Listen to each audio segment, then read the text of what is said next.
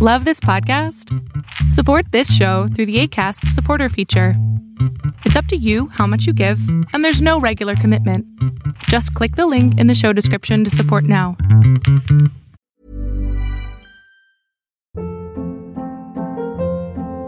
Hold up. What was that? Boring. No flavor. That was as bad as those leftovers you ate all week. Keke Palmer here. And it's time to say hello to something fresh and guilt-free. HelloFresh. Jazz up dinner with pecan-crusted chicken or garlic butter shrimp scampi. Now that's music to my mouth. HelloFresh. Let's get this dinner party started. Discover all the delicious possibilities at HelloFresh punto com.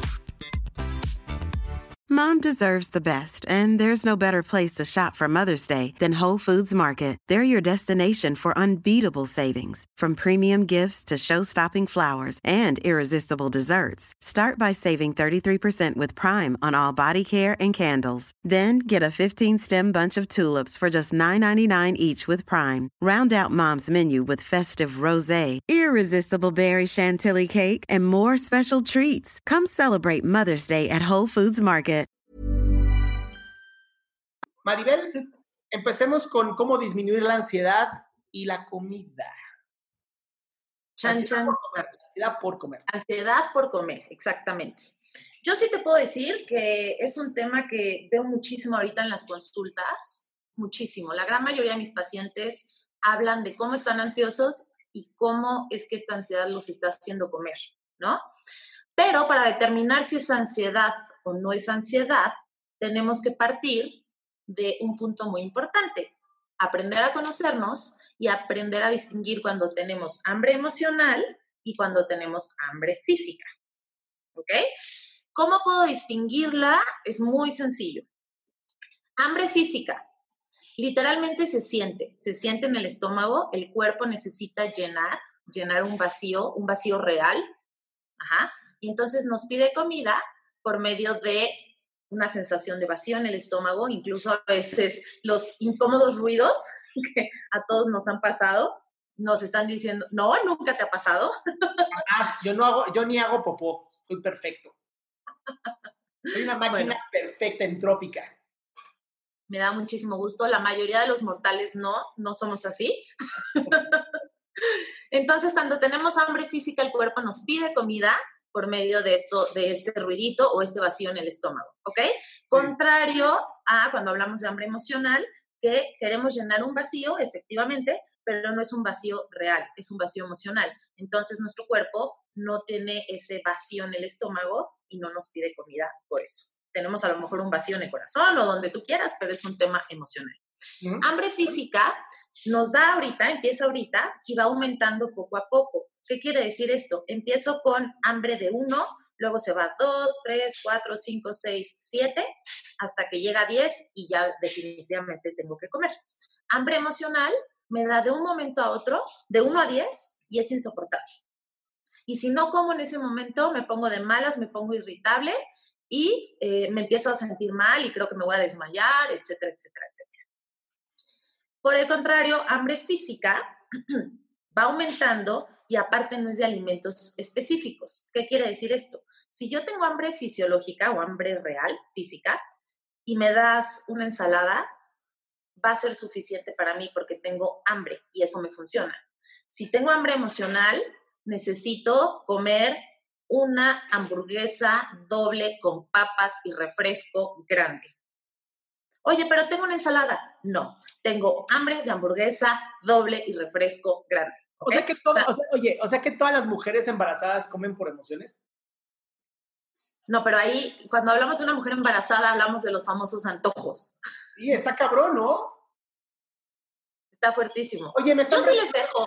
Me están preguntando, dime, dime. Maribel, y creo que es importante que lo abordes de una vez.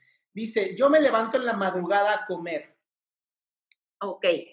Ahí tenemos que analizar dos cosas. Justo, paso número uno, preguntarme si es hambre física o es hambre emocional. ¿Cómo lo voy a determinar? Analizando todos los puntos que acabo de explicar, ¿no? Uh-huh. ¿Mi cuerpo necesita comida? Mm, quizás no. ¿Tengo hambre de algo específico? Mm, entonces no es física. Eh, ¿Estoy de malas porque necesito comer? ¿O si no como en este momento no sé qué va a ser de mí? Ok, entonces es hambre emocional. Si sí determinaste que es hambre emocional, ahorita vamos a decir qué hacer en ese momento. En la no, y si determinaste que es hambre física, está pasando algo. Quizás no estás cenando bien, no estás cenando lo suficiente y entonces tu cuerpo en la madrugada te pide alimento. Uh-huh. ¿Cómo lo podemos corregir? Cenando mejor. Bueno, no solo cenando mejor, comiendo mejor todo el día. Y de esa manera tu cuerpo no va a necesitar gasolina a las dos de la mañana porque realmente no necesita gasolina a las dos de la mañana a menos que trabajes en la madrugada, ¿no? Uh-huh. Entonces, si determinaste que es hambre física, te recomiendo que cheques bien qué estás comiendo en el día y si encuentras que es hambre emocional, más adelante te diremos qué hacer para no comer por ansiedad. Hay un, un grupo de, de, o hay un trastorno muy común que son los comedores nocturnos. Normalmente la gente que come en la madrugada, come en la madrugada porque siente menos culpa porque nadie lo ve. Oh. Entonces, yo me siento más cómoda comiendo a las dos de la mañana sola, escondida, y nadie me va a juzgar y nadie se va a enterar que me comí el paquete de galletas. Si me lo como en el día, quizás las personas con las que estoy me van a juzgar y eso no me gusta. ¿Ok? Y otro punto muy importante de los comedores nocturnos es que relacionan la comida con mucho placer y con momento de relajarse. Oh. La gente que suele comer en la madrugada es porque es el momento donde está solo, relajado, disfrutando a lo mejor su serie favorita y entonces su cerebro ya está condicionado a que necesita alimento para disfrutar ese momento. ¿Cómo podemos hacerlo? Trabajando las técnicas que ahorita vamos a platicar para no comer por ansiedad o no condicionar el cerebro de esa manera. Entonces ya saben cómo distinguir entre hambre emocional y hambre física. Esto es creo que sumamente importante y la base de todo conocimiento. Así, si no sabemos esto, no vamos a pasar al siguiente nivel. Ahora, pueden existir algún tipo de trastornos, y esto es bien importante. ¿Qué trastornos podemos encontrar, además de este de comedores nocturnos, en, eh, con respecto a la comida, Maribel? ¿Y cuándo se considera ya un trastorno, un T C A, trastorno de la conducta alimentaria, y cuándo a lo mejor nada más es una terrible modulador de ansiedad? Ok.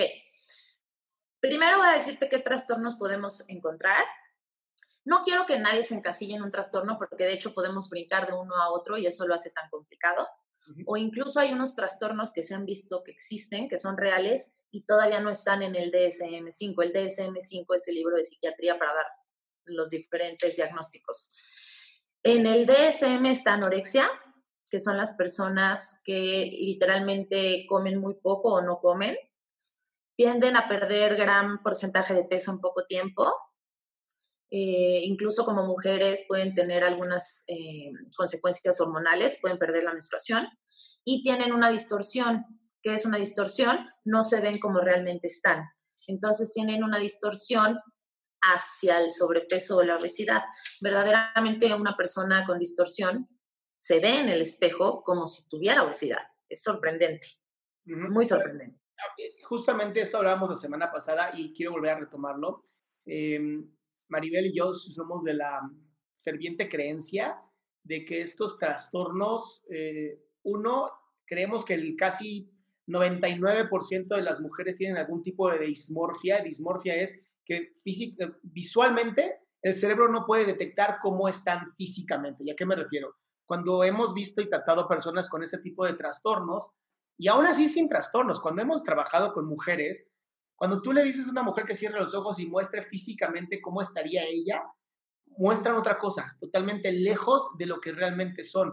Entonces, esto es importante que lo entiendas. Casi el noventa y nueve por ciento, por no decir el cien por ciento de las mujeres, tienen algún tipo de dismorfia física. No saben ni pueden verse exactamente cómo están. Y esto es bien peligroso, porque es uno de los daños que la sociedad ha generado. Y sociedad me refiero a todas, ¿eh? El mundo, mundo mundial.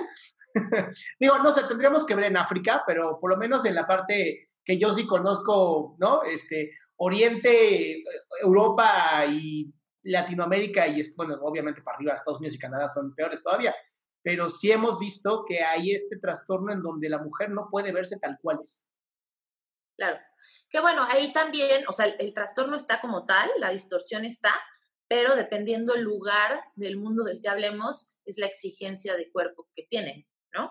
Porque hay lugares donde la mujer con más cadera, con más pierna, se supone que es como mucho más estético porque está relacionado a fertilidad y literalmente es lo que buscan. Y hay lugares donde se busca más un cuerpo más fit y hay lugares donde se busca un cuerpo muy delgado. Depende de la parte del mundo donde estés, pero definitivamente la distorsión de la que hablas es totalmente real y es muy fuerte. Ahora, también se ha visto que hay distorsión al revés. ¿Qué quiere decir esto? Hay un trastorno que no está en el D S M cinco, pero existe, y se llama megarexia. La megarexia es todo lo contrario a la anorexia, literalmente. Son personas que tienen sobrepeso o incluso tienen obesidad y cuando se ven en el espejo sienten que están muy delgadas, que no es lo mismo que la vigorexia. La vigorexia está relacionada a ejercicio y buscan volumen o buscan verse fit. La megarexia no buscan engordar, simplemente se ven delgados. Y puede ser un gran riesgo, porque uno pensaría que es increíble verte al espejo y verte siempre súper delgado. Pero el riesgo es que la megarexia va de la mano de todas las consecuencias de sufrir obesidad. Y la obesidad es una enfermedad. Una enfermedad que tiene comorbilidades. ¿Qué es una comorbilidad? Las enfermedades que están pegadas a esto, ¿no? Entonces, pues posiblemente va a tener diabetes, eh, hipertensión, problemas cardíacos, etcétera, etcétera. Ese es el riesgo de la megarexia, en realidad. Mm. Otro trastorno que sí está en el D S M cinco es la bulimia. Cuando hablamos de bulimia, hablamos de un trastorno donde hay atracones. Después del atracón, atracón es comer mucha comida en poco tiempo, o también existe una cosa que se llama atracón de percepción, que no comes grandes cantidades de alimento, comes a lo mejor una manzana, pero en tu mente esa manzana está mal, sientes mucha culpa y entonces para ti ya fue un atracón. Los atracones de percepción los tienen mucho las personas con anorexia, que para una persona con anorexia comerse una ensalada con su tomate ya es un atracón y siente mucha culpa. Okay. Entonces sí es catalogado como un atracón. Después del atracón, llega el método para compensar las calorías de lo que comieron, cuando hablamos de bulimia. No siempre el método es el vómito. Hay muchas personas con bulimia que nunca han llegado al vómito.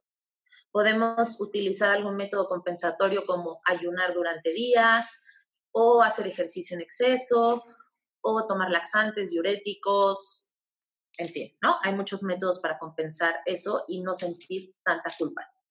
Otro trastorno que existe es el comedor por atracón, que la diferencia con la bulimia es que llegan al atracón, la culpa también llega después del atracón, pero después, o sea, ya sintiendo la culpa, lo que hace diferente el comedor por atracón es que vuelve a comer. Esa culpa lo hace comer otra vez y entonces se mete en un círculo donde hay ansiedad, llego a comer, siento culpa, vuelvo a comer, otra vez ansiedad, y ahí pueden vivir eternamente. El comedor por atracón no tiene métodos para compensar las calorías de lo que se está comiendo. Wow. ¿Ok?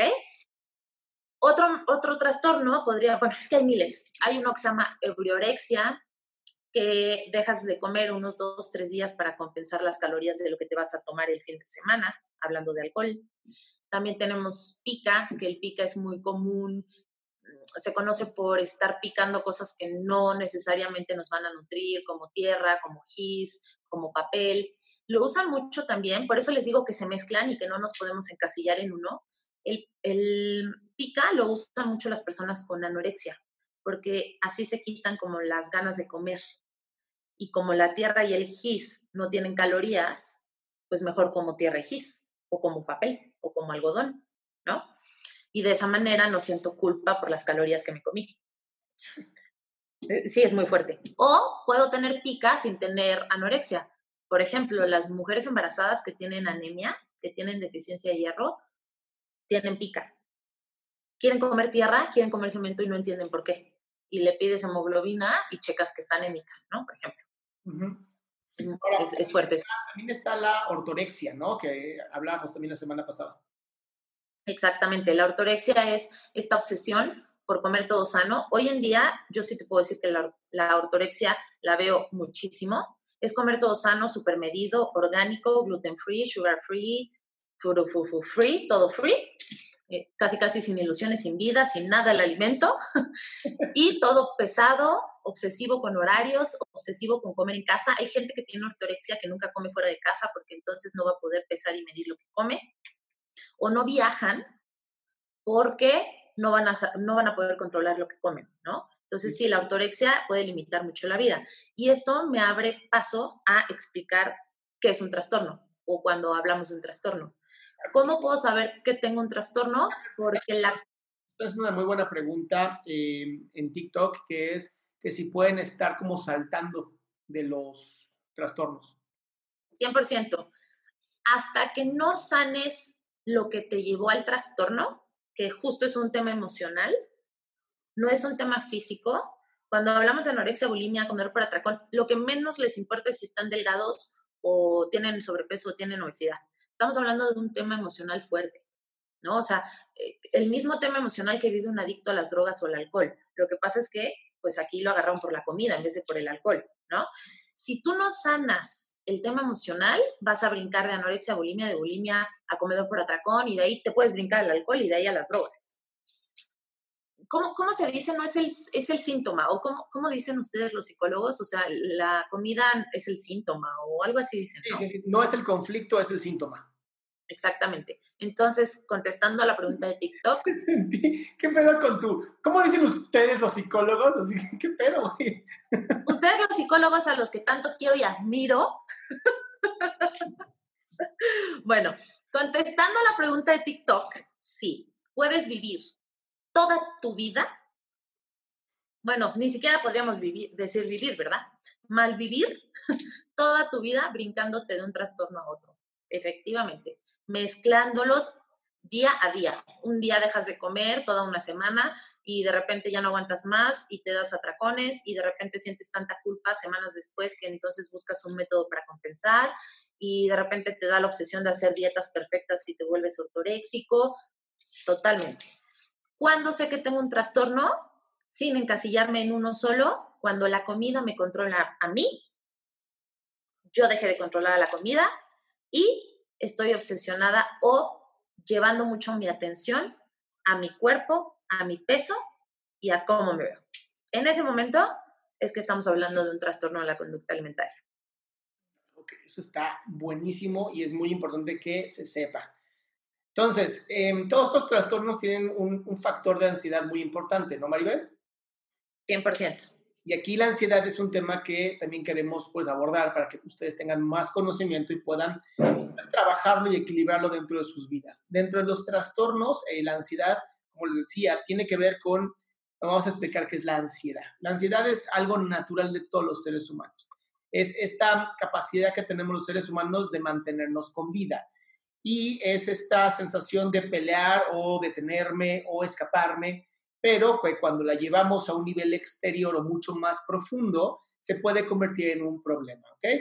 Entonces, vamos a poner el ejemplo de, tú no conoces a un perro, vas caminando en la calle, de pronto aparece un perro, te ladra, tu cuerpo dice, vamos a correr, ¿no? Corres, se te baja la ansiedad y dices, uff, qué bueno, lo logré. Después vas a la escuela y tienes un examen y vuelves a sentir la misma sensación del perro, porque no sabías que tienes ese examen, y entonces tu mente dice, ¿te acuerdas cuando corrimos por aquel animal? ¿Qué tal que hacemos lo mismo? Pero tu parte racional dice, no podemos correr, es un examen. Y eso generalmente hace que la ansiedad empiece a crecer en ti. Conforme vamos viviendo en sociedad, y más nosotros que vivimos en esta sociedad, pues con, eh, digamos que le pegamos muy fuerte al cuerpo de una mujer porque tenemos como modelos de cómo deberían ser. Si Maribel, no te mueras los labios, dinos qué quieres decir. No, es que me dio mucha risa eso, porque es tan real que normalmente le pegamos al cuerpo de una mujer, o sea, al del hombre, ¿no? No, no, no, no. El hombre puede ser un gordo, este, feo, pero con un montón de lana y entonces ya se siente que puede con todo, ¿no? Este, últimamente como que ha intentado, ¿no? La, la, la mercadotecnia empujar esta onda del hombre fit, que sí les ha pegado a algunos, hay que ser honestos, también ser super fit. Eso no lo dijiste, que también es importante. Ortorexia. Sí, ¿qué? Hablé sobre la ortorexia, eh, la ortorexia y vigorexia. Sí, pero ¿no dijiste que cuando llegan a la parte fitness de menos de cuánto porcentaje de grasa? Ah, ok. El riesgo de ser fit o seguir esta moda fit es que la grasa es indispensable para que nuestro cuerpo funcione correctamente. Si nosotros llevamos a nuestro cuerpo por debajo de los parámetros saludables de grasa, podemos tener desórdenes hormonales. Las mujeres incluso pierden menstruación y no pueden embarazarse. O sea, sí tiene mucho riesgo. La grasa es fundamental en nuestro cuerpo. Obviamente en unos parámetros. Tampoco estoy diciendo que entonces vámonos al extremo de ser todo grasa, porque tampoco es saludable. O sea, ningún extremo es bueno, básicamente. Uh-huh. Ahora, contestando esta pregunta que nos pone, el no, no sé qué nombre, parece que golpeó el teclado, dice, ¿se puede curar la anorexia y bulimia o, o solo se controla? Al ser una enfermedad mental, solamente se controla. Y se puede vivir toda la vida sin ningún problema, pero manteniendo la conciencia de que tienes una enfermedad. Esto es algo como cuando... Ya una, mira, lo voy a poner muy sencillo y, y explicando con una liga. No tengo aquí una liga, pero imagínense una liga. Si yo tengo una liga y la rompo y la vuelvo a pegar, ya está rota. Ya no va a ser lo mismo, ya va a ser diferente. Va a seguir a lo mejor funcionando, pero no como tenía que funcionar. Entonces ya se creó un, un grupo neurológico que se va a quedar ahí como precaución para mantener, eh, pues, la salud mental, ¿no? Se puede vivir toda la vida sin volver a caer en, en las conductas. Por eso se llaman trastornos de la conducta, no trastorno de alimentación, ¿ok? Eso, eso es la importancia, yo creo que, de explicar muy bien este tipo de cosas. Que muchas veces caemos en, en la ansiedad, ¿no? De, es que entonces seguramente yo también tengo un trastorno, ya no voy a poder salir, ¿y cómo le hago? No, no, tranquilo. Sí se puede salir, ¿ok? Es un tipo de adicción, como dicen en TikTok, exactamente, es un tipo de adicción. Eh, la adicción, los trastornos de la conducta alimentaria, muchas de las cosas tienen que ver con las emociones. Y al final lo que te explicaba yo de la ansiedad es, todos sentimos ansiedad, todos, absolutamente todos. Lo que pasa es que la mayoría de nosotros tenemos algo que se llaman moduladores. Y el modulador es tu capacidad, eh, a través de conductas o rutinas, para poder controlar la ansiedad. O sea, no es, no es que los eh, antiguos eh, cavernícolas no tuvieran ansiedad, claro que sí. Y no es que en el futuro no, ya, no vaya a haber ansiedad, va a haber ansiedad. Lo que son los ansiolíticos, para la gente que en algún momento me lo ha preguntado, son simplemente medicinas que ayudan a bloquear las hormonas y los neurotransmisores que generan ansiedad. Eso no significa que tus neuronas no lo sigan generando, nada más tú no lo sientes.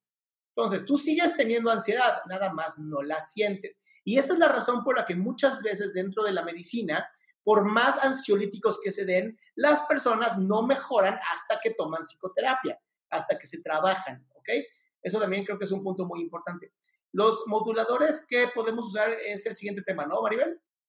Así es, nos ibas a platicar. ¿Qué son los moduladores? ¿Cuáles son tóxicos y cuáles no son tóxicos? Entonces, los moduladores, en el caso de eh, los trastornos, digamos, la gente que tiene que estar comiendo para sentirse tranquilo, es un modulador que dejó de funcionar, ¿ok? Sí, cuando eres un bebé muy pequeño que tienes que mamar el pecho materno o la mamila, ¿no? Lo que sea que te hayan dado, en ese momento se tranquiliza tu cuerpo y se baja la ansiedad. El problema es que muchas veces no pasamos a la siguiente etapa de la um, maduración psicosexual de la que hablaba Freud, y entonces seguimos buscando a través de la oralidad la tranquilidad. La oralidad se puede dar a través de la comida, a través de los cigarros, a través de los vaporizadores, aunque no les guste, ¿no? A través del alcohol o las bebidas. Entonces, es bien importante que entiendas, son moduladores. El café es un modulador, el cigarro es un, un modulador. No son los más sanos, pero son moduladores. Entonces, conforme vas avanzando, ¿no? Esta, esta gente... que en algún TikTok puso que comieras apio, este, sumamente tonto, ¿no? O sea, yo eh, no sabía que era un modulador que no funciona, como Maribel me dijo, y por alguna razón Maribel desapareció, ¿no? De aquí de la... De la se le habrá caído el internet, ahorita reaparece. Entonces, los moduladores son sumamente importantes para tu vida. Mientras más sano tu modulador, es mucho mejor para tu vida. ¿Y qué moduladores tenemos sanos? Tenemos la música. Es un gran modulador, escuchar música, música que te guste, música que te genere un buen momento eh, de vida. El, no, bueno, Maribel me acaba de decir que se le fue la luz, o sea, y ese es el nivel más chistoso que puedo ver. Eh, otro modulador que te puede funcionar muy bien es bailar. ¿Cuándo fue la última vez que bailaste por el simple hecho de bailar, por disfrutar bailar? Y esto, cuando de verdad, cuando aprendas a hacer esto, cuando aprendas a poner tu propia música, a bailar, a divertirte, no sabes cómo vas a disfrutar todo, todo, porque mover el cuerpo, Otra cosa que da ansiedad, y esto también creo que no lo dije, lo dije en la sesión pasada y quiero decirlo en esta. El hecho de que hoy estamos viviendo en una pandemia genera ansiedad, es natural. Todos vamos a sentir ansiedad en este momento de vida, pues porque estamos siendo castigados en nuestras casas. Tu cuerpo no entiende que estamos aquí en nuestras casas para mantenernos sanos, ¿ok? No es algo que le puedas explicar a tu cuerpo, no es que seamos sumamente inteligentes y, ah, sí, ya este, lo aprendí yo solo. Tu cuerpo a, toma el, el castigo, porque cuando éramos pequeños y pequeñas, papi y mami nos castigaban y nos mandaban a nuestro cuarto. No sé si se acuerdan, por lo menos a mí me pasaba bien seguido. Entonces, cuando papá y mamá nos mandaban al cuarto, era un castigo y eso generaba ansiedad. Decíamos, qué injusto lo que me está pasando, qué injusto que me estén haciendo esto. El hecho de que hoy estemos viviendo pues, una pandemia y nos estemos obligando a estar encerrados genera una memoria corporal, que es lo que te decía. Lo que va a buscar moduladores, muchas veces insanos, como estar picando la alacena todo el día. El, el decir, no, es que necesito cosas crujientes, morder cosas crujientes. Eso es comer por emoción, eso es comer por ansiedad, porque realmente no necesitas comer cosas crujientes, necesitas comer cuando te da hambre, eso es todo. Ahora, otro modulador que es una maravilla, porque se hizo famosísimo en estos últimos tiempos, es la onda del mindfulness. Eh, antes se conocía como meditación y ahora se conoce como mindfulness, que es aprender a estar contigo. Dentro de la psicoterapia gestalt, el, el trabajar el aquí y ahora es una manera maravillosa de estar en mindfulness y es simplemente tener conciencia.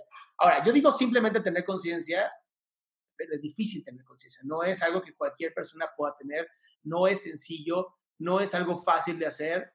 Ya Maribel se va a conectar. Espérate, Maribel, espérate. Ahí está, ya te pedí que le quitaras el mute. Espérame un segundo, Maribel. Quítale el mute, mamá. Ahí estás. ¿Ya se lo quité? Bueno, se lo habías quitado. Disculpen, se fue la luz. Déjame decirles por qué me estoy riendo tanto. Justo la sesión pasada, un día antes hicimos pruebas. Y dijimos, no, no va a pasar nada. Se conectó en la sesión pasada y el internet se le fue a la chingada porque su internet decidió conectarse con un módem que estaba casi a dos pisos arriba. Ayer hicimos pruebas diciendo, ahora sí va a estar chingón, ahora sí vamos a hacerlo súper bien, va a estar increíble. Maribel. Se me va la luz. Pero ya regresó. De hecho, si me das dos minutos, me cambio de, del teléfono, ¿te parece? A, al internet otra vez, ¿bien? Claro. ¿Me das chance? Un segundo, nada más. Me salgo y entro otra vez, ¿va? Dale. Entonces, bye. Bye. Entonces, lo que les explicaba que es importante, el mindfulness. Hay hoy un montón de videos en YouTube gratuitos, videos gratuitos que puedes escuchar y estar viendo, más bien estar escuchando el, una, una meditación guiada. Esto es tan importante, meditaciones guiadas. Estamos hablando sobre la ansiedad y la comida, para los que no vieron el título cuando le dieron clic a live. Eh, la, el mindfulness es importantísimo. El ejercicio, ¿no? Esta Gavivi nos había dicho, el ejercicio es sumamente importante porque hace que toda la adrenalina que se genera por la ansiedad, que es eh, bastante terrible, se pueda quemar a través del ejercicio. Entonces, el, ahí está, ya le pedí que le pusiera mute, ya le mandó, ahí está. Listo, muchas gracias, ya estoy de vuelta. Entonces, el ejercicio es otro modulador maravilloso para poder eh, eliminar la ansiedad al comer. Otro modulador maravilloso que puedes usar, eh, un poquito difícil ahorita por la pandemia, pero es salir a caminar veinte minutos. Caminar veinte minutos genera que tu cerebro conecte hemisferio derecho, hemisferio izquierdo y haga esta transferencia de comunicación. Las siestas son un buen modulador. O sea, de verdad, hay tantos moduladores hoy para la ansiedad que es eh, el que tú no estudies, el que tú no busques cómo estar mejor tú, cómo sentir menos ansiedad, pues también es tu responsabilidad como el no comer eh, tanto por la misma ansiedad, ¿no? Totalmente de acuerdo. Yo sí considero que en el momento que hacemos esta conciencia y empezamos a conocernos y a estar en contacto con nuestras emociones, verdaderamente podemos avanzar. Pero si, si no queremos escuchar estas señales, si no queremos sentir, no nos gusta sentir, ¿por qué no nos gusta sentir? ¿Por qué será que cuando estamos ansiosos queremos bloquearlo y comer? ¿O por qué cuando estamos tristes preferimos comer para no sentirlo? ¿Por qué no nos gusta sentir, Adrián? Bueno, te, te voy a decir por qué no queremos sentir la ansiedad, porque las otras emociones es más cultural. Sí, claro. ¿No? El no querer sentir el enojo, no querer sentir la tristeza, no querer... Es solamente por otra emoción pendeja y horrible que te inculcaron y te adiestraron tus familiares y tu cultura espantosa, que es la vergüenza. Sentimos vergüenza por sentir enojo, sentimos vergüenza por sentir tristeza, sentimos vergüenza por sentir felicidad. O sea, tenemos que aprender de verdad a mandar a la chingada a todo mundo y empezar a decir, estoy sintiendo y me vale madres y me encanta sentir, porque cuando tú sientes, ya la energía se desgasta y ya vives feliz, ¿no? O vives en tranquilidad, porque feliz no es. Ahora, la razón por la que no te gusta vivir en ansiedad eh, es porque es muy incómodo. O sea, la ansiedad sí es muy incómoda. Y por desgracia, sí hay personas que son hipersensibles. Más o menos el siete por ciento de la humanidad tiene una, una característica, no se ha considerado como trastorno, pero se considera como una um, tipo enfermedad que se conoce como hipersensibilidad. Y esto es, tus emociones, la que sea, siempre van a sobrepasar la frontera de tu corporalidad, de lo que tu cuerpo puede soportar. Entonces, sí, sí hay mucha gente que no la va a poder controlar. Eh, hay mucha gente inconsciente, como bien decías tú, Maribel, que, pues, en cuanto siente algún tipo de incomodidad, como aprendió que, que con la comida o con el café o con el alcohol o con las drogas es más rápido que se te quite, pues, accesan a el... el pues esta nueva cultura, ¿no? De lo, de lo automático y rápido y, e inmediato. Claro, por supuesto. Y justo ahorita que estamos viviendo una montaña rusa de emociones, por eso estamos buscando tanto la comida, ¿no? Yo sí lo veo muchísimo en general. La gran mayoría de las personas eh, me comentan eso, es que estoy comiendo mucho por emoción, por ansiedad. Pero justo es por lo que tú dices, porque no quieren sentir esa ansiedad, porque es muy incómodo, porque no nos gusta, pues, sentir, conocernos, entrar en nosotros y ver qué está pasando, y entonces mejor lo anestesio, como decíamos hace una semana, ¿no? La comida literalmente lo que hace es anestesiar una emoción. Hoy estamos hablando específicamente de la ansiedad, entonces podríamos decir, la comida lo que hace es anestesiar esa ansiedad. El problema es que pues no funciona, ¿no? Es como cuando queremos tapar el sol con un dedo, literalmente. Lo único que va a hacer la comida en nuestro cuerpo en ese momento es, por unos, moment- por unos segundos, quizás minutos, quizás dejo, no siempre, ¿eh? Quizás dejo de sentir un poquito eso que no quiero sentir, que no me está gustando, pero cinco o diez minutos después lo voy a sentir todavía más fuerte. ¿Por qué? Porque la ansiedad ahí sigue, no la estoy dejando salir y sanar, y aparte ahora siento más culpa. Entonces se van acumulando y acumulando y llega un momento en el que me metí en este círculo del que hablaba hace ratito, ¿no? Como culpa, ansiedad, como culpa, ansiedad, y entonces puedo perderme ahí. Si no detengo esos pensamientos, me pregunto qué está pasando y trato de trabajar entre hambre emocional y hambre física. Si es hambre física, vamos a comer. Eso es una realidad. Si es hambre emocional, ahí es donde tengo que trabajar y donde tengo que buscar otras herramientas que no tengan nada que ver con la comida, porque no tengo nada que llenar. Y como explicábamos al inicio, hambre es llenar algo. En lugar de llenar esa emoción, la vivo, la trabajo y la siento, ¿no? Uh-huh. Ahora, es, es importante que entiendas que, digo, no tú, Maribel, ¿no? que la gente entienda que parte de lo que la ansiedad... Eh, La ansiedad siempre está presente, ¿no? Esto es bien importante que se, que se quede recalcado. Si siempre está presente, los moduladores lo único que van a hacer es distraerte un rato. Por eso, las, la mayoría de los eh, tips que yo te doy cuando hablo de cómo evitar un ataque de ansiedad tiene que ver con sobrecargar algún tipo de sentido, eh, como este tipo de productos, ¿no? De Vic, que tienen así un mentol. Entonces, cuando tú inhalas con fuerza, te da un golpe, te choquea la parte nasal, te choquea la parte del bulbo olfatorio y hace que tu cerebro cambie de todos esos pensamientos que te estaban inundando el cerebro a ¿qué mierda acabas de hacer, tarado, no? Y eso ayuda a que tu cerebro diga, a ver, a ver, vamos a tranquilizarnos, a ver, vamos a ordenar esto. Este tipo como de shock, ¿no? El ponerte agua helada en la cara para salir de, de, la, de la ansiedad. Eh, son técnicas psicoterapéuticas. Nuestra recomendación, que es bien importante y es algo que te queremos invitar, es que mejor te trabajes, que no solamente lo dejes en algo de, ah, bueno, ya, lo, ya vi y entonces ando con mi viva por upa a todas partes, pero con ansiedad todo el tiempo, ¿no? Y sufriendo, y entonces tengo un chingo de hambre, pero ya no sé si es hambre emocional o física, y estoy tratando de tapar el dedo con el sol. Hay que trabajarse y hay que ser más consciente. O sea, está bien demostrado que cuando tú eres consciente de ti, cuando tomas terapia, baja muchísimo el estrés, porque ya estás atendiéndote cuando lo que tu cuerpo estaba pidiendo a gritos era eso, que te atendieras. Exactamente, justo. Entonces, vamos a hacer eh, un pequeño resumen dando los pasos que estamos recomendando para recapitular todo lo que hemos dicho, ¿no? Digamos que estoy ya en la situación donde tengo muchísima ansiedad, bueno, tengo muchas ganas de comer.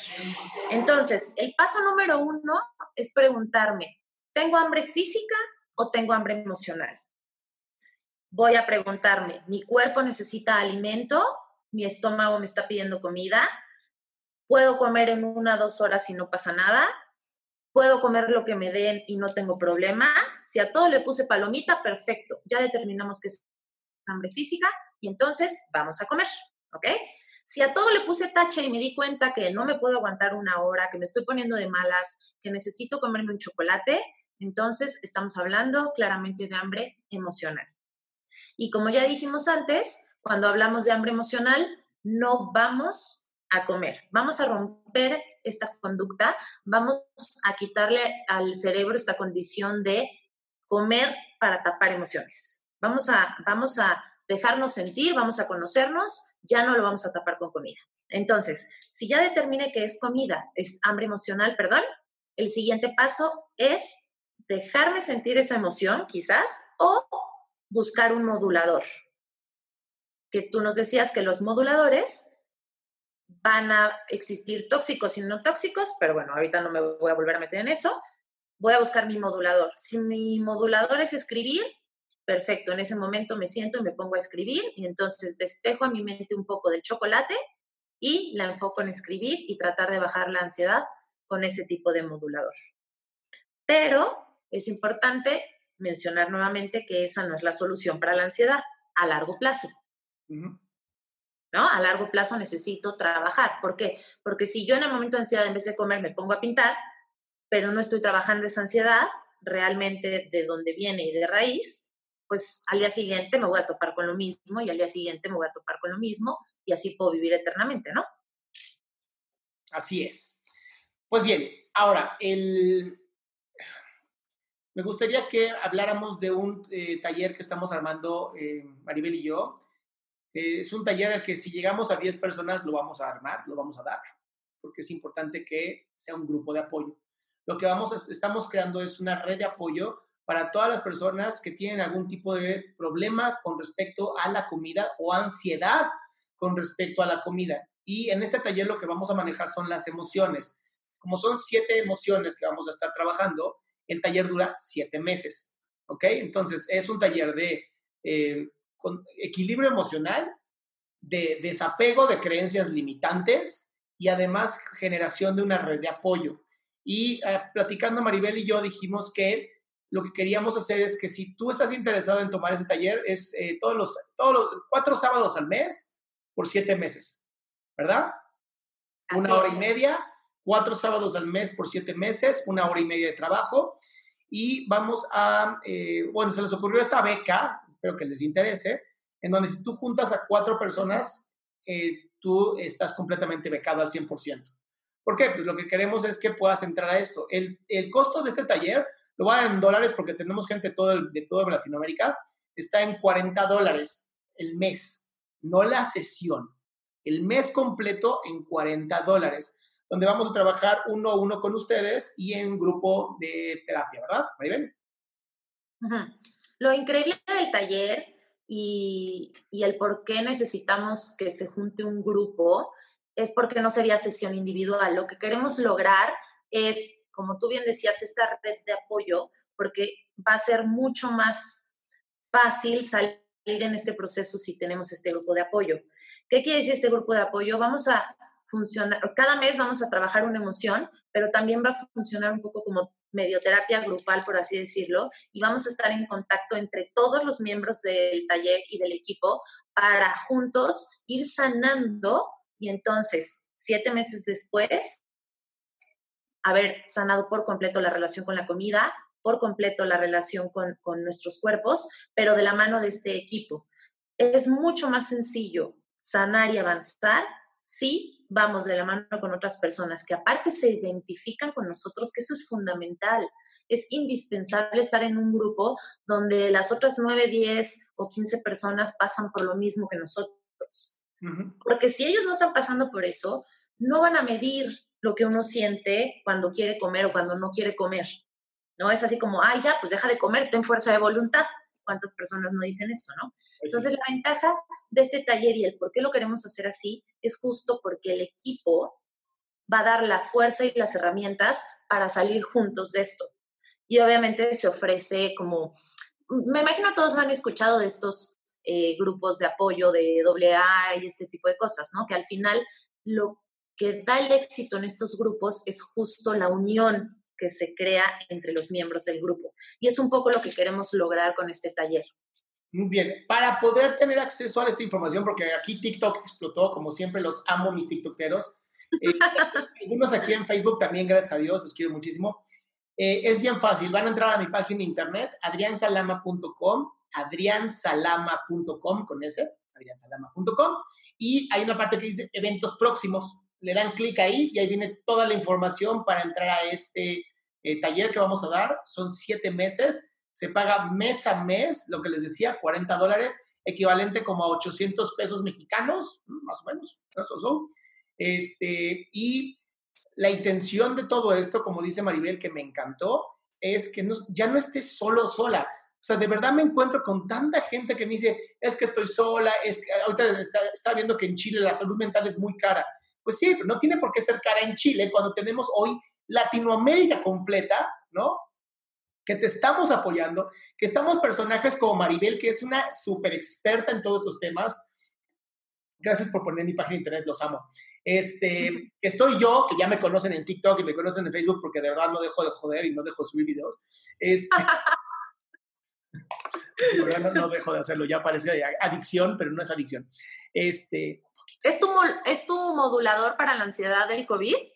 Sabes que yo tengo, yo más que ansiedad tengo déficit de atención y no sabes lo bien que me ha hecho el poner tanta disciplina y orden en todo esto. O sea, sé, subo video a YouTube y ese video genero TikToks y este orden, ¿no? De tener una rutina tan clara me ha ayudado como no tienes idea. Y es lo que queremos con ustedes. Poder ayudarlos a generar rutinas sanas, a generar disciplina, a generar esta salud mental que tanto deseas y que por excusas dices que pues es que el dinero, es que no sé qué, es que no sé cuánto. Y también entiendan que cuarenta dólares es nada si tienes a Maribel y a mí al mismo tiempo. Todo el tiempo, porque aparte vamos a estar en contacto todo el tiempo. Por WhatsApp, vamos a ir de la mano todos. No, Maribel, después de, la, después de las diez de la noche no mames. No, bueno, honestamente nunca un paciente me ha buscado después de las diez de la noche. Porque no eres psicoterapeuta. A mí bueno, cada esas horas. Ok, ponemos reglas. Ya que empieza el taller, ponemos las reglas que tú consideres necesarias, pero el objetivo de esto es que sepan que vamos todos de la mano y que vamos a lograr esto juntos y que sí se puede sanar y que desde nuestra experiencia, en tu caso, años de, de terapia con estos casos, en mi caso también años trabajando con trastornos, incluso persona que tiene un trastorno, ¿no? Digo tiene porque, como bien decías tú, no se quitan, solo aprendemos a vivir con ellos y tenemos una vida perfectamente funcional y maravillosa sin necesidad de tener el trastorno activo. Exacto. Entonces, con nuestra experiencia queremos sanar, ayudar a sanar y generar esta red y, bueno, pues ir creciendo, ¿no? Y que las personas que van sanando jalen otras personas a sanar y que rompamos todas estas creencias y estos ideales y exigencias que nos ponemos y verdaderamente nos amemos y sanemos y seamos felices con lo que somos y tenemos, ¿no? Así es, así es. Ahora, no sé si haya preguntas, hemos ido contestando a las preguntas conforme va el, la plática, o si tienes alguien que ustedes que quiera levantar la mano o hacer alguna pregunta a Maribel o a mí, este es un momento perfecto para hacerlo. Nos quedan todavía quince minutos para contestar dudas. Si estás en Facebook, por favor, pon tu comentario y yo mientras pondré atención a los de TikTok. No sé si tú tienes por ahí alguna de las preguntas. Déjame, checo de volada Facebook. La sí. música tibetana ayuda mucho. ¿Cómo dejar de levantarte a comer por las madrugadas? Ya la contestamos, ¿no? Sí, esa ya la contestaste, fue de las primeritas. Eh, yo casi siempre siento hambre emocional, efectivamente. Buenas tardes. Sabes, yo me acabo de separar y perdí mucho por estar con mi pareja. Ok. Ahí me puedo imaginar que la relación era como tóxica y entonces durante la relación tenía mucha ansiedad y ahí era donde presentaba todas estas conductas y seguramente cuando se separó de la pareja vivió el duelo, pero la ansiedad bajó y ya no tenía esas conductas. Yo me encuentro muchísimo casos de parejas que cuando están juntas tienden a comer todo el tiempo y es como la manera en la que se relacionan y literalmente es lo que saben hacer juntos y durante los años de relación que sea que tengan, suben mucho de peso. Me parece sorprendente. Aquí hay una pregunta que creo que es importante que abordemos, que es, ¿qué hacer si siente culpa después de comer? Ok, híjole, buenísimo. ¿Qué hago cuando siento culpa después de comer? Primero me perdono, suelto ese enojo que tengo, entiendo que soy un ser humano, que no pasa absolutamente nada, que el hecho de que haya comido algo que no tenía que comer no me va a tirar a la basura todo lo que he avanzado. Hago las paces conmigo, me apapacho y listo, y sigo adelante. Y de esa manera puedo soltar esa culpa. Excelente, muy bien, muchas gracias, Maribel. Ahora, con respecto a las preguntas que me han hecho, varias son muy parecidas, eh, cómo tratar o lidiar con una persona que tiene ansiedad. Mi recomendación es, muéstrale todos mis videos de TikTok y de YouTube, en donde digo cómo diablos trabajar la ansiedad, porque tú no lo vas a poder ayudar. Yo sé que suena horrible, pero no lo vas a poder ayudar. Donde sí vas a poder ayudar es si tiene un trastorno, un tipo de ataque de ansiedad o algún tipo de trastorno de pánico, en donde lo que puedes hacer es eh, o darle algo que la nariz le impacte, como lo que decía yo del Big Vaporú, este, le puedes echar un cubetazo de agua fría, ¿no? Si está teniendo un ataque de ansiedad, para que le baje y su cuerpo diga, ¿por qué diablos me echaste agua? O lo puedes ayudar a respirar. La respiración es la mejor de todas, honestamente. El, el aprender a hacer las respiraciones de... La mejor recomendación que tengo es que imites primero a la persona. Si está teniendo un ataque de ansiedad donde está... Llegues igual con esta persona, empieces a imitar su respiración y luego tú conscientemente vayas bajando el ritmo. Entonces la persona, porque tiene algo que se llama neuronas espejo, va a bajar el ritmo contigo. Es parte de por qué la ansiedad se puede controlar con alguien. Este, una respiración que me encanta y que les voy a regalar como hoy, como un regalo para todos ustedes que estuvieron atentos a nuestro TikTok y a nuestro Zoom y a nuestro Facebook, es la respiración que hacen los budistas con las manos así, ¿ok? Hay una razón por la que se hace así. Inhalo y la parte de arriba de mis dedos pulgares es mi cabeza, el medio es mi tórax, la parte de abajo son mis nalgas o mis piernas. Y entonces voy a respirar y voy a hacer conciencia. Cabeza, tórax, abdomen o culo. Y voy jugando con mis dedos, haciendo la conciencia. Esto te trae al aquí y ahora como nadie. Nada te puede traer más al aquí y ahora que este tipo de respiraciones. Carolina nos hace una pregunta. Mi distractor es tomar café todo el día. Carolina, gracias por, por darnos toda esta información tuya. De verdad te admiramos por esta capacidad que tienes. Vamos a aplaudirle porque de verdad es una paciente que admiro muchísimo. Y lo del café, supongo que mientras Maribel te permita. A mí Maribel me quitó mi café, mis doce tazas de café al día me las quitó porque decía que era demasiado.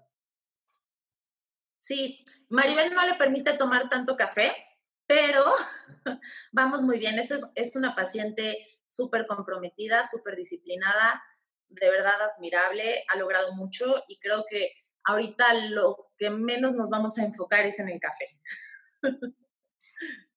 A ver, dice, ¿qué hacemos de un, un ataque de soledad? No, no puedes tener un ataque de soledad. Puedes tener un ataque de ansiedad por sentirte en soledad. Es muy diferente. ¿Ok? Eh, es importante que hagan una buena red de apoyo. Por eso los estamos invitando a este taller, que pueden entrar en adrián salama punto com, eventos próximos, adrián salama punto com, y ahí dice eventos próximos. La red de apoyo es de suma importancia. Y la red de apoyo no siempre son tus papás, no son tus hermanos, no son tus amigos. Es gente que uno, haya pasado cosas parecidas a las que tú estás pasando. Eso es bien importante, porque si no, no te van a entender. Yo he tenido depresión, yo he tenido ataques de ansiedad, sé perfectamente cómo se sienten y por eso sé cómo salir de ellos. Cuando platicas con gente que no es hipersensible, te dicen, ah, qué mamón, eh, échale ganas, eh, ne, ne, ne. Ya sabes, puro, puro gente súper sabia. Entonces, es importante que tu red de apoyo haya pasado por algo como lo que tú has pasado y que tengas gente como Maribel y como yo, profesionales, que te puedan guiar a tener este grupo llegue mucho más rápido a la meta que se espera. Y esa es la razón por la que nos estamos invitando a este taller. Dice Soledad, si tengo un ataque de ansiedad queriendo comer pan, ¿me abstengo de comer? Sí. ¿O qué hago si leer, bailar no quita ese sentimiento de querer comer ese alimento en específico? Maribel, esa es tuya. ¿Me la repites otra vez? Me quedé en, ¿qué hago si ese querer bailar o qué? Sí, o sea, que tiene el ataque de ansiedad, sabe que comer pan le ayuda a modularlo, pero bailar y leer y todas esas chingaderas no le sirven y solamente su mente está fijada con comer el pan. Ok, perfecto. Aquí es súper importante que en un momento de tranquilidad y paz determines cuáles van a ser tus moduladores. Si tú en el momento de ansiedad ya estás pensando en el pan y en ese momento quieres descubrir a ver si bailar te relaja y a ver si cantar te relaja, no lo vamos a conseguir y el pan no se va a ir de tu mente. Entonces, lo primero que tienes que hacer es repetirte, a ver, ya sé que tengo hambre emocional, ya sé que este pan no va a solucionar absolutamente nada, al contrario, después de comerme este pan voy a sentir culpa y la culpa me va a generar más ansiedad. ¿Qué voy a hacer? Voy a buscar ese modulador que en mi momento de paz y tranquilidad determiné que me iba a ayudar, ¿ok? Muchas veces no encontramos qué modulador es el que queda con nosotros porque nos encasillamos en cuatro cosas. Ah, es que a mí me dijeron que bailar y escuchar música servía, y a mí no me sirve. Pues es que entonces tienes que buscar algo que a ti sí te sirva, ya sea pintar, escribir. Muchas veces en esos momentos de ansiedad necesitamos hablar con alguien, necesitamos escribir. Justo en esos momentos, eh, tú, ah, es que no te ven, pensé que te veían, pero no, ahorita solo me ven a mí. Justo en esos momentos es cuando tu red de apoyo funciona tanto. Te apoyas de esas personas. Tu red de apoyo pueden ser tus amistades o tu familia incluso. Platica con ellos y explícales que a veces tienes mucha ansiedad y que buscas la comida y que en esos momentos de ansiedad preferirías poder platicar con ellos y decirles cómo te sientes. O escribir. Si no tenemos eh, una persona con la que podamos hablar en ese momento, escribir ayuda muchísimo. Justo el escribir, y tú no me dejarás mentir, es... es una herramienta terapéutica súper positiva porque muchas veces nos cuesta hablar, pero si nos sentamos a escribir y escribir y escribir y escribir, logramos sacar mucho. Y quizás en ese momento ponerte a escribir te funcionaría muy bien. Además, otra de las razones, así como dice Maribel, otra de las razones por las cuales funciona tanto escribir es que después puedes volver a leer lo que has escrito y te vas a dar cuenta que sí, sí has avanzado y que sí has mejorado. Ahora, yo sí pongo el dedo en el renglón. Si ninguno de estos modulares te ha funcionado, lo más importante es lo que descubrieron Bill y Bob en Alcohólicos Anónimos. Hablar con alguien que haya pasado lo mismo que tú, pero que ya sea mucho más avanzado.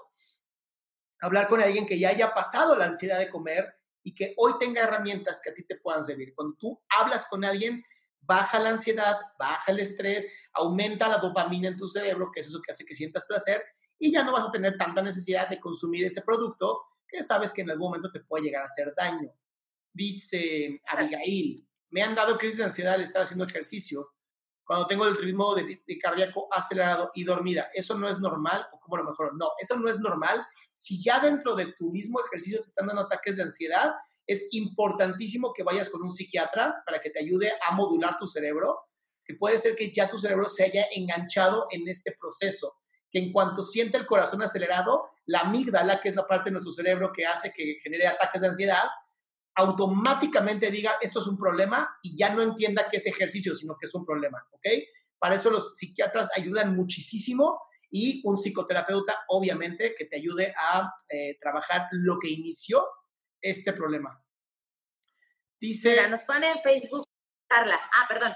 Sí, escu- te escucho a ti.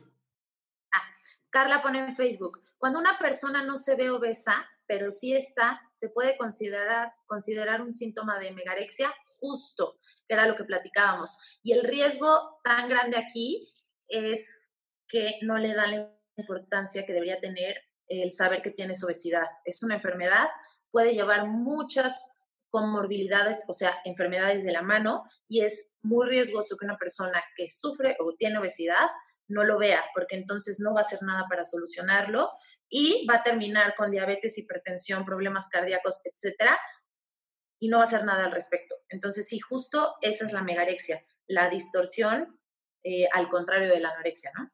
Uh-huh. Ahora, otra de las preguntas, que también es muy buena pregunta, es a raíz de una operación, eh, hay ataques de ansiedad cuando no se come extremadamente sano. Eh, aquí mi única recomendación contigo, Nat, es eh, habla con un psicoterapeuta, porque ahí tenemos algo que se conoce como estrés postraumático. Y este estrés postraumático es lo que te está generando que ningún modulador de los sencillos te funcionen. Entonces, es importantísimo un este, psicoterapeuta especializado, por favor, en trastornos de la alimentación o de trastornos de la conducta alimentaria, porque si no es especialista, no te va a entender. Hay que tener mucho cuidado con la gente a la que vamos a consulta. Um, dice, yo tengo ese problema, no me veo gorda, pero tengo treinta por ciento grasa. Bueno, treinta por ciento de grasa, en el caso de mujeres, estamos empezando sobrepeso.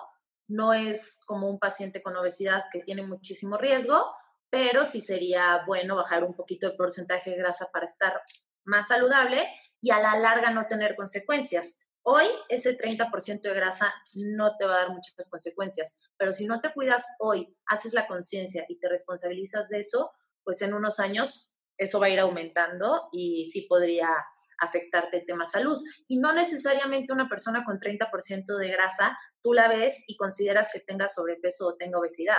Entonces puede ser que tu cuerpo con un treinta por ciento de grasa te guste, cosa que puede ser muy positiva y no te sobreexiges, pero no sueltes el dedo del renglón porque sí se podría volver eh, algo de riesgo, ¿no? Les voy a dar un modulador para cuando están trabajando, porque me están preguntando mucho de los moduladores en el trabajo o áreas de trabajo. El mejor modulador del trabajo se llama escribir, ¿ok? Eh, la recomendación, si estás teniendo mucho, mucha ansiedad, o sea, que ya de plano es demasiada, es vas a poner un timer en tu reloj o un timer en tu celular, no te pongas a mi celular porque lo tienes tú, eh, donde le vas a poner que cada veinticinco minutos, escúchame muy bien, cada veinticinco minutos va a sonar, va a sonar una alarma y vas a escribir cómo te sientes. Me, estoy, estoy haciendo X y me siento X. Cada veinticinco minutos, ya si la ansiedad es menor, lo pasas a cada hora, ya si la ansiedad es mucho menor, lo vas a pasar a tres veces al día. ¿Por qué es tan importante esto? Porque en cuanto tú lo escribes, para tu cerebro es, ya puedo descansar, ya lo pusiste en algo que ya no tengo que recordarlo. Muchas veces la ansiedad solamente surge porque nuestro cerebro necesita recordar algo y cree que tú no te vas a acordar. Oye, hay una persona que dice que tiene obesidad tipo tres, y le da mucho miedo bajar de peso. No sé qué sea obesidad tipo tres. Obesidad tipo tres, eh, el tipo es el grado de obesidad. Eh, primero estamos en un peso normal, después sobrepeso, después obesidad grado uno, grado dos, grado tres. ¿Ok? Mm. Le da mucho miedo bajar de peso porque ese peso está ligado totalmente a un tema emocional. Eh, la semana pasada lo comentábamos. Normalmente las personas que sufrieron algún tipo de abuso, no solo sexual, abuso físico, abuso verbal, tienden a esconderse detrás de las capas del cuerpo. Utilizan la, la grasa, el, el peso, el exceso de peso como armadura. Entonces, muchas veces, a pesar de saber o hacer conciencia del daño que ese peso les está provocando, da mucho miedo bajar porque se van a sentir indefensos y desprotegidos. Y otra causa por las que les da miedo bajar es porque sienten que van a perder su identidad y no se van a reconocer, cosa que pasa muchísimo, por ejemplo, con las personas que se realizan alguna cirugía tipo bypass, que pierden mucho peso en poco tiempo, que no fueron de la mano de un proceso eh, psicológico o nutricional poco a poco, tienden a desconocerse una vez que perdieron mucho peso. ¿Por qué? Porque ese peso les daba una identidad. Entonces, por ahí puede ir el miedo a perder peso. Es importante que lo trabaje en terapia, que trabaje ese miedo y de dónde viene, para que por salud empiece a bajar de peso, porque una obesidad de grado tres va totalmente de la mano de diabetes, hipertensión, problemas cardíacos, cáncer, infinidad de enfermedades. Y el día de mañana la muerte. Pues muy bien, muchísimas gracias, Maribel. Este, yo creo que podríamos ver la posibilidad de hacer otro taller para el siguiente sábado. Ah, otro webinar. Otro webinar, perdón. Perfecto, pero como de, no sé, a lo mejor que propongan de qué tema les gustaría o ya tienes la idea de uno. No, todavía no tengo la idea, pero eh, es importante que les repita. Si ustedes quieren estar en este taller de siete meses en donde Maribel y una aquí servidor estamos contigo durante siete meses, cuatro sábados al mes, trabajando así bien contigo, haciendo un gran grupo de apoyo, te pido que ingreses a adrian salama punto com, adrian salama punto com, y ahí vas a encontrar toda la información del taller en donde dice eventos próximos. Ahora, si alguien tiene alguna sugerencia, le estamos muy escuchando para el próximo webinar, que tenga que ver sobre nutrición y psicología. Ah, y me está preguntando de la beca. Tiene, muchísimas gracias. La beca es, si tú nos traes, si tú nos consigues que cuatro personas entren contigo, o sea, tú y cuatro personas, tú tienes una beca del cien por ciento. El costo de este taller es de cuarenta dólares por mes, en pesos mexicanos, ochocientos pesos mexicanos. Pues listo, Maribel. Perfecto. Estamos pues aquí. Mira, yo creo que dejamos abierta la, la puerta para que nos propongan qué tema les gustaría que toquemos en una semana.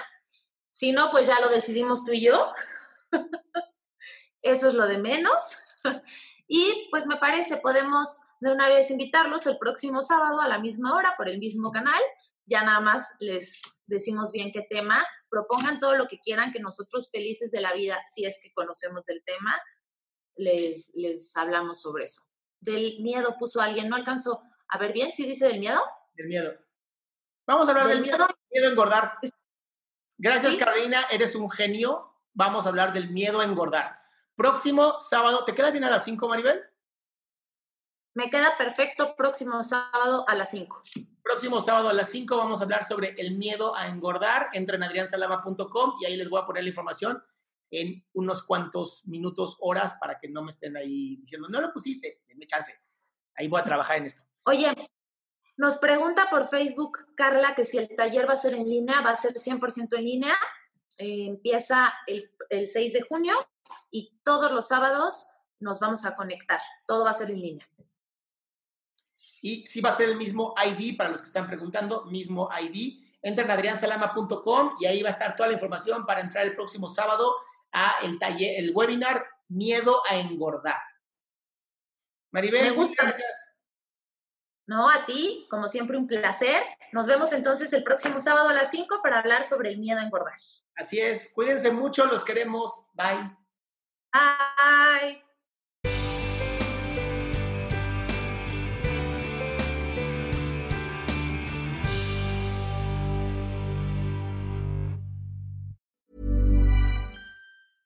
Imagine the softest sheets you've ever felt. Now imagine them getting even softer over time. That's what you'll feel with Boll and Branch's organic cotton sheets. In a recent customer survey, ninety-six percent replied that Boll and Branch sheets get softer with every wash. Start getting your best night's sleep in these sheets that get softer and softer for years to come. Try their sheets with a thirty night guarantee. Plus, get fifteen percent off your first order at boll and branch dot com. Code BUTTERY. Exclusions apply. See site for details.